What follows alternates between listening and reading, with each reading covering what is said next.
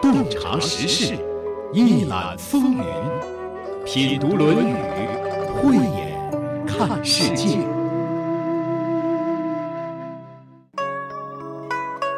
都说孔子讲究多，那么多繁文缛节，就连吃也不放过。“食不厌精，快不厌细”八个字千古留名，更让两千五百年前那位巨人的身影愈加模糊起来。二零二零中国庚子年，突如其来的疫情让我们中华民族面临巨大的考验。全民动员、众志成城的同时，我们也常把探寻的目光投向我们的老祖先。在历史的深处，那位春秋智者会给我们说些什么吗？本期节目从“食不厌精，脍不厌细”说起。这里是山东经济广播《品读论语》。我是主持人溪水，节目嘉宾孙立福先生。这里是山东经济广播《品读论语》。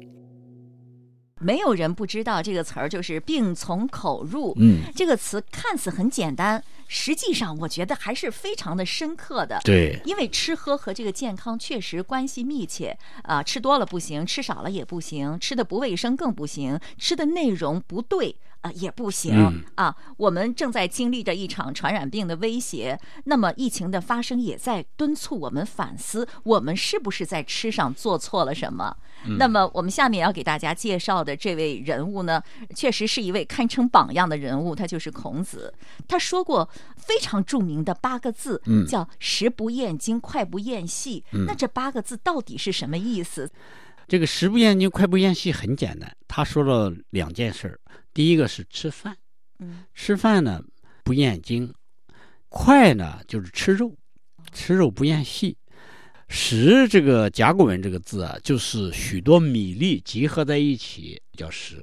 谷物小米，它那时候叫粟，粟，嗯，就是带壳的叫粟，去壳叫舂米。舂米呢就分几个步骤，四个层次。第一次冲出来的米叫粒米，比较粗了。后面叫糯米，还有一个灰米，还有一个叫败米，最精细的叫玉米，防御的玉。这个玉是最细的米，最精的米啊。石榴有三分之二斗出十斗粗米，就是粒米。后面每精细一次就减一斗。我们现在吃的不就是那个玉米吗？最精华的那个米是吗？他喜欢这个。食不厌精，那个不厌什么意思呀？不厌。就是不讨厌啦，多多益善的意思喽。他喜欢吃精细的，为什么吃喜欢吃精细的呢？我说一这个源头的事儿，你就知道了。在后继时期，也就是说周王朝的先祖后继时期，发生了一件事，就中国的第一次就大分工，畜牧业和农业的分离。什么意思呢？过去刀耕火种，狩猎。吃主要是吃这个受的啊，森林里面野外的动物，采摘野果啊。但是呢，后来由于后继啊会播种树艺、撒种子、耕地，解决了粮食的问题，不用吃野果了。还有畜牧，什么叫畜牧？就是蓄养一些牲畜嘛，直接不用去打野生动物了。那么这个解决以后呢，当然就形成分工了，第一次社会大分工。社会啊，阶层形成了两个阶层，一个叫贵族阶层，一个叫平民阶层。贵族阶层啊，是以吃肉为主，他叫肉食者；平民阶层呢，叫货食者。那个货是草字头，一个货，姓霍的那个。哎，姓霍的霍，对，嗯，什么意思呢？因为这个霍实际上是一种声音，我们吃菜。尤其是吃这个汁水多了，比如说萝卜、芹菜，嘎吱嘎吱的；吃豆子，嘎嘣嘎嘣的，是不是啊？实际上这都是吃粗食的。那吃米算是吃什么？粗食还是细食？如果说它是这个糙米，就是粗米，它有外面有硬硬的壳，嚼起来还是有杂杂的，有这种声音的。包括豆类，包括谷物、高粱，嚼起来比较困难嘛，都是平民。获食者，哎，获食者，肉食者就是吃精细的精米了。为什么叫肉食者？他吃东西没有声音啊。那个小米，包括稻米，这两个米是我们中国的原生食粮。孔子的这个他是贵族嘛，士族出身，然后呢又当了中都宰，中都宰之后是大司寇对呀、啊，还代理相使对呀、啊，所以他食不厌精，快不厌细，吃肉还要切得很细，是这个意思吗？呃，这个快呢是两种，一种呢是生鱼片，生鱼，还有一个叫生肉，他到底是吃生鱼还是吃生哎肉啊？，都含。啊，他怎么会吃生肉呢？就是切肉的时候要切得很细吗？你看啊，有句话叫“脍炙人口”，这个“脍”是指的切得很薄、很细的，一种是鱼肉，叫鱼生；嗯一种是生肉的片嗯，炙呢是烤的、烤熟的肉，这两个啊甚至入口即化，表示吃得快。所以说，你知道这个“快”这个声音，它明明是肉，怎么发“快”的音呢？音同义相连，它跟那个快慢的“快”是一个道理。这种精细的肉片、鱼片，入口即化的话，是不是吃的很快？哦，是这个意思。对，那个粗食，你咬一口那个高粱米，你在嘴里面嚼半天咽不下去呀，就吃的慢呀。不过我也听说哈，有人把这个食不厌精啊，快不厌细不是这么解的。哦，他把这个厌呢解释为满足，就是说孔子吃饭不以精细为满足，他吃肉呢不以细致为满足，他不追求食物的精致化。这是字面上意思。这么解释的人啊，第一他不懂训诂，第二他不懂文字学。他就是可能从孔子另一句话上来解释这一句话的。孔子曾经说过：“饭疏食饮水，曲肱而枕之，乐亦在其中矣。”他就是吃着粗茶淡饭，在那里把头枕在胳膊上，他也会觉得很有乐趣。对呀、和这个内容，你觉得有没有矛盾的地方？如果这么问的话，我不得不加以补充。补充哪一句呢？就是我们刚才说这个出在《论语乡党》第十里面的，食不厌精，快不厌细这一句。它应该前面还有一句叫“斋必辨食，居必迁坐就是说，他斋戒的时候，他祭祀的时候，一定要把这个食物换一换，就不能再吃肉了。”，一定要把不该吃的换掉。什么不该吃？肉不该吃。呃，不是没有香味儿的，有刺激性的，神不喜欢的。神不喜欢什么呀？鬼神他就不喜欢粗粮啊，因为粗粮有壳呀，有壳它里面的那个粮食的香味儿出不来呀。他喜欢有香味儿的。要有香味儿的，香味儿要浓的，但是又不能刺激，比如说蒜呀、韭菜呀，有刺激性的还不行。哦，它是慢慢散发出来一种悠悠的清香的食物。有了这句话，你再看后面这个，你就明白了。斋戒时期实际上是人神共欢乐的时候，神不高兴了，那人穷高兴什么？那当然了，祭祀达不到效果。是的吧，所以说呢，所有的吃食应该先供我们的鬼神先喜爱，他喜爱了，那我们再按照规制，什么规制呢？就你诸侯君王，他祭祀完了，他当天要把祭祀的食品要分发的，这个分发呢，他要按照规制来分发。什么呃身份的人，宫廷大夫，什么士族，得到的分量和质量都不一样的。但是你刚才说的这个一箪食一瓢饮饭疏食饮啊水。，饭疏食饮水就是和食也可以吃，啊，对，哎，有点水就可以吃点儿，能够咽下去就行嘛。对。就是像颜回这样的，这种呢不是在斋戒的时候，那您说的食不厌精，快不厌细，是指的在斋戒的时候吗？斋戒时候，不是，而且是重要的宴请的时候，这句话说的不是孔子的日常生活。不是，因为前面有这句话嘛，斋必辨食，居必迁坐。必变必迁，啊，那要联系上下文来看，不能一定要联系。后面还有好多，你就更明白了。有八不食啊，刚才说的“食不厌精，快不厌细”是指的孔子在斋戒的时候，在祭祀期间，他对食物的要求是这样吗？对也就是说，和刚才我们讲的饭疏食饮水以及颜回他的作风不矛盾。不矛盾。那接下来，孔子又说了他的八不食，嗯现在也有八不食餐厅哈。一说到这个孔子的八不食，人们就觉得，哎呀，孔子在吃上太讲究了，事儿还挺多。事儿还是挺多，对对对啊，下面我们来了解一下他这八不食到底有没有道理，都是哪八不食？失义而爱，鱼馁而肉败不食；色恶不食，嗅恶不食，湿润不食，不食不食。歌不正不食，不得其将不食。肉虽多，不使胜食气。唯酒无量，不及乱。沽酒是腐不食，不彻僵食不多食。食易而爱，刚才说了，食一定是米饭啊。这个米饭有可能是稻米，有可能是小米。易是受潮的，受潮的饭。爱是馊了的，因为受潮而变馊。过去也没有冰箱，也没有什么啊储存方法，你不能放的时间久了。再说祭祀的时候啊，这些东西是是要放在那里的，供那个神啊来享用的。享就是那个气味。如果受潮的话，它就变馊，就是食易而爱。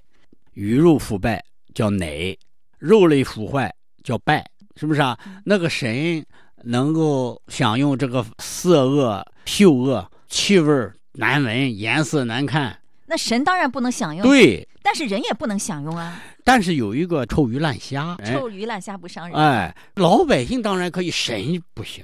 酱有些气味也不好闻啊，所以要摘避辨识嘛。哎，他这里面也讲了，不得其酱不食啊，他要有酱才吃啊。有酱，有些酱就不能摆在这里，比如说韭花酱，那个很让人下饭的。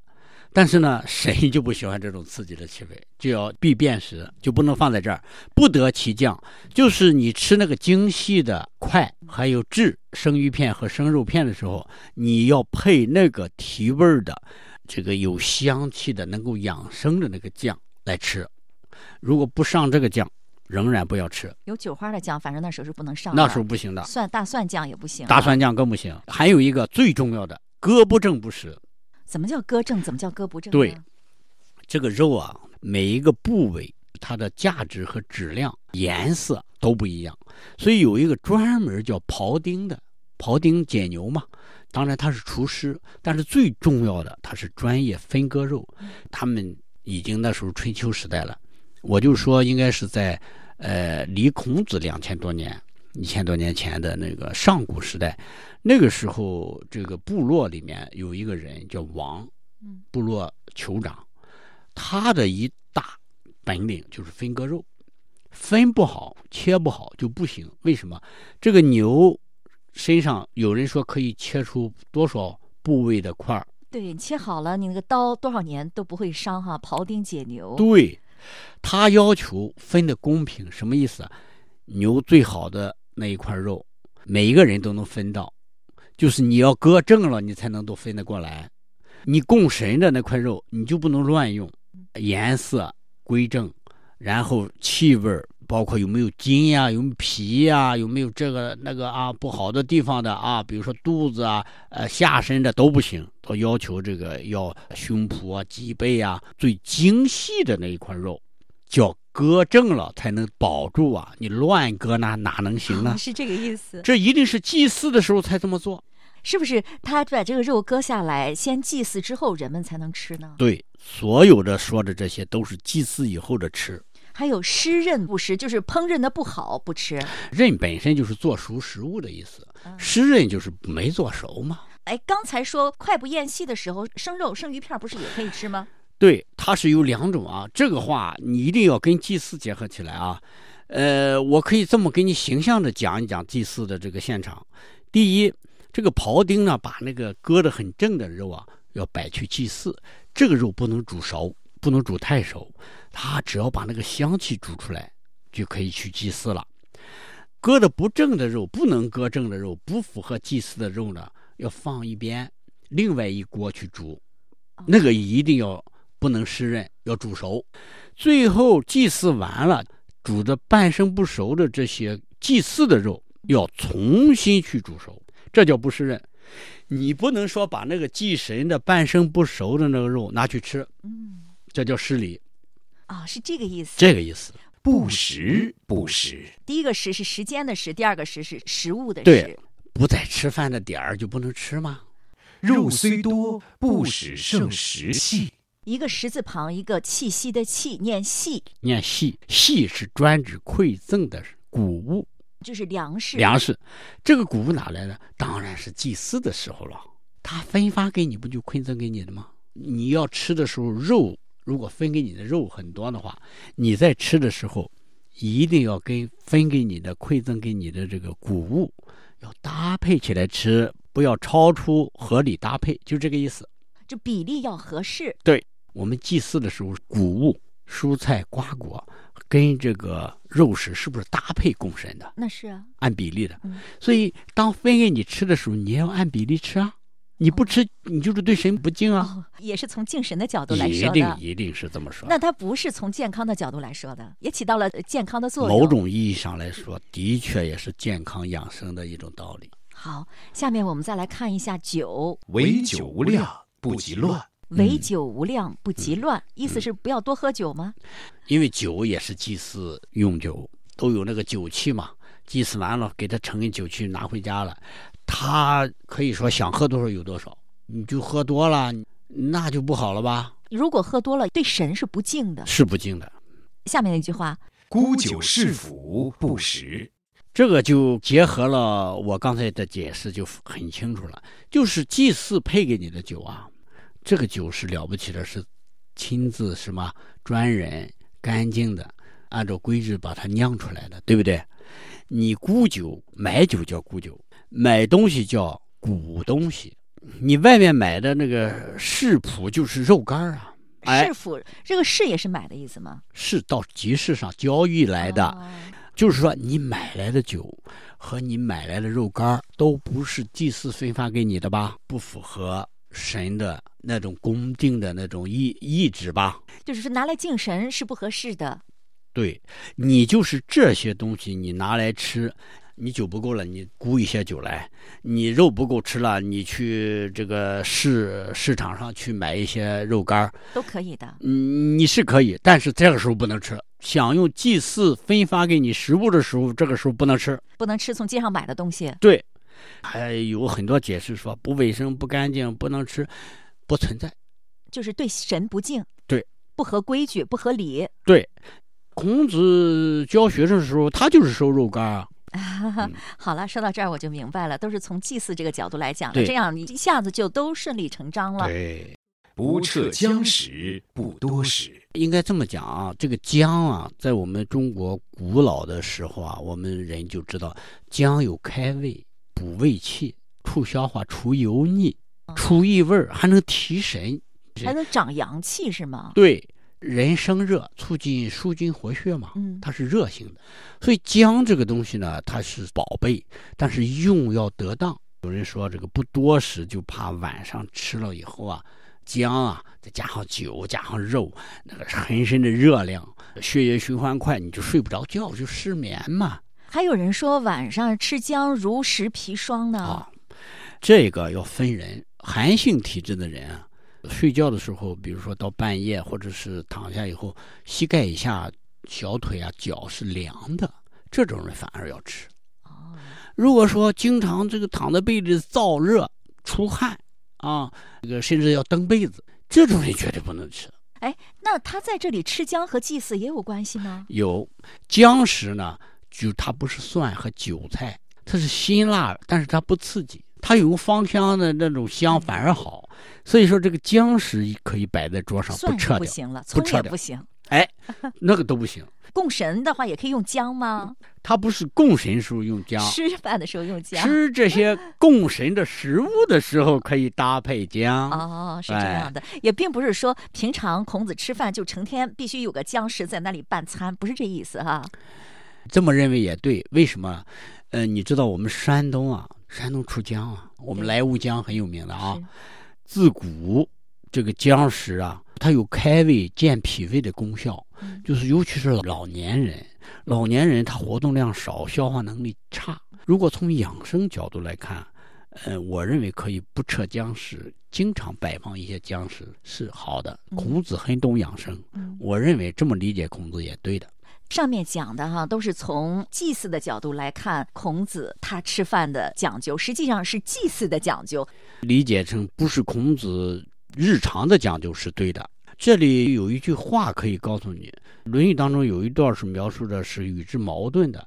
就孔子啊，在这个跟这个他们周游列国的时候，遇见一个人，这个人呢，就是说实话，就是路边的平民百姓，乡村野夫，纯粹的那种平民吧。他用一个破瓦罐煮那个饭，我估计肯定是小米饭了。嗯，煮好了以后呢，他自己用手抓了一把，吃的好。哎，他说：“哎，这个饭好吃啊。”然后用那个手又抓了一把，给递给孔子，让孔子吃。嗯，孔子吃了。孔子吃了。子路在旁边看着，气的。你子路憋不住火吧？你怎么能这样呢？那是破瓦罐啊，那不符合规制啊！给你怎么能用那个瓦罐煮的食你也吃呢？你平时不是这么教育我们的？这就就完全就可以告诉你，孔子在日常当中他是不讲究的。孔子说啊，我不是看重这个饭。我看重的是他那种让我给他共享这个快乐的这种感觉，这是仁义之人啊。那从我们刚才讲的这孔子的“食不厌精，快不厌细”以及他的“八不食”当中，我们可以得到什么样的启发呢？我们结合当前吧，就现在这个疫情，应该说现在看到了曙光了啊，应该得到了很好的控制。我们国家也这个付出了很大的、巨大的代价。那么，我们就应该在这个日常饮食，还有日常礼节上，认认真真的学习一下，谁是神，我们怎么敬神？我们实际上是敬天敬地，敬跟我们共同生活在这个世界上的所有的生物，就叫精神了。啊，带着这种心情，然后呢，我们什么该吃，什么不该吃。啊，吃的卫生，吃的干净，是不是啊？要养生啊，要懂得这些其中的背后的道理。你不讲究，是指的你没有办法的时候，可以果腹的时候。你讲究，是因为你有仁爱之心啊，礼义廉耻啊，你有仁义道德呀，啊，那么这样既能保护了自己，也能保护了世界。是，你看孔子他吃饭的，或者是说他祭祀的这些讲究，并不是为了自己，他是为了敬别人。是的，所以说我们自己吃饭与别人也是有着密切的关系的。有关系的。那么我们吃饭讲究也是尊重别人。是的。也是尊重大自然，也是为了与他人与生活在我们周边的所有的生灵和睦相处。太对了，李老师，你说的这个太对了。原来吃饭是也能够表达我们的敬意的，也能表达我们的人心的，也能表达我们的爱心，是吧？是的，病从口入，祸从口出，一切都要把好这个口。二零二零春天，新冠肺炎席卷全国。刚刚过去的一个月，除了抗疫，其他似乎都被按下了暂停键。时而焦虑，时而振奋，时而泪目，时而愤慨。时而感动，百感交集、五味杂陈之后，人们开始反思：是什么带来了正在发生的这一切？假设重启二零二零，我们该如何拯救地球上的我们？如何才能杜绝下一次悲剧发生？我们是否丢掉了什么最关键的东西呢？排查了许多个词汇，这两个字在心头油然而生，它是。敬畏。孔子说：“君子有三畏，畏天命，畏大人，畏圣人之言。”我们为什么？现在新冠肺炎威胁着我们的国家，整个社会，每一个家庭，每一个人都如临大敌，生活的非常谨慎，出门必须戴口罩，保护自己也是保护他人。戴口罩已经成为了每一个人的责任。此外，还要注意消毒、洗手等等。现在我才更鲜明地体会到，如果自己无视细节、不讲卫生，就是对他人的无礼，就是对社会的不负责任。从来也没有这么深刻地感受到，自己的一举一动竟然关系到他人安危，乃至国家安全。这不就是让孔子心心念念、力图恢复的礼吗？礼是礼貌，礼是规则，礼是秩序。一个人人讲理的社会，一定是一个和谐、安定、有序、平安、幸福的社会。怪不得，孔子的理想是礼运大同。那天请孙老师录节目，我们不仅谈到了现在的礼，还谈到了古代的礼。现在彼此见了面，我想恐怕就不会行这个握手礼了，也就更不会拥抱了。是的，是的。说到这儿，我就想，握手啊，拥抱，那是外国人的礼节，被引进了我们中国，是吧？是的，因为在我们中国的这个传统习俗里面，这个行礼啊，有那么几种常见的啊，磕头叫起手，叩拜、作揖啊，就是行拱手礼。《三字经》里面曾经写过一句叫“相揖逊，称盛世”，揖就是作揖，逊呢就是谦逊啊，包括鞠躬啊，都是人和人之间行礼要保持一定距离的，没有亲夫之交啊。比如说握手、拥抱、贴面、亲吻等等，这西方的外来的礼仪啊，应该这么说吧。中国人还是有智慧的。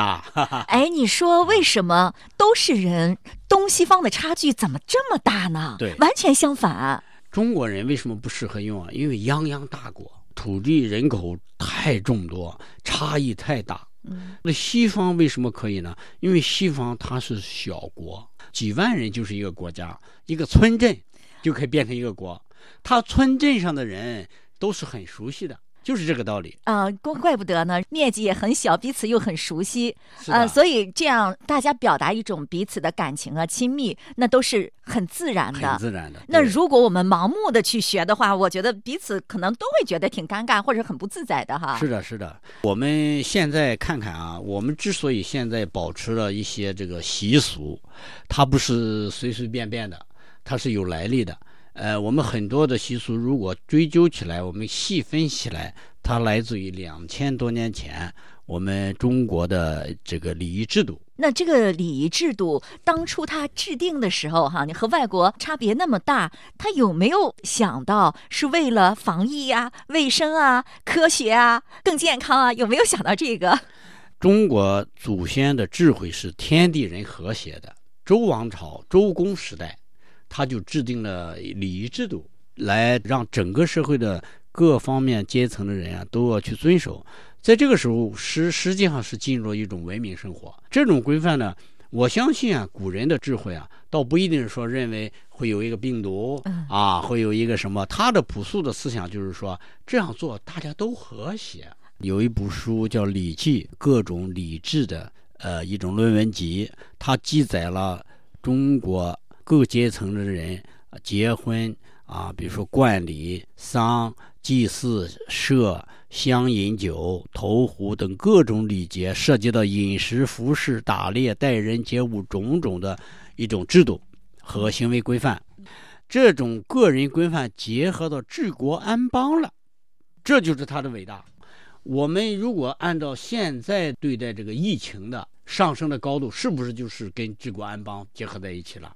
如果我们这个疫情如果没有政府果断的在这里进行强有力的措施，我们会能自由自在，还能复工，还能坐在这里录这个节目吗？我们两千多年前，我们的古人就跟治理安邦，把个人规范上升到如此的高度，说有智慧吧？呃，我们这个中国人啊，一定要复兴，复兴首先是我们的文化，我们的思想。应该重新把我们的道德仁义，啊，跟我们现在的个人行为规范，它的礼仪规制，要重新做一个认识。新冠疫情给我们带来的思考很多，我们想说的话也有很多。今天先到这里了，听众朋友，再会。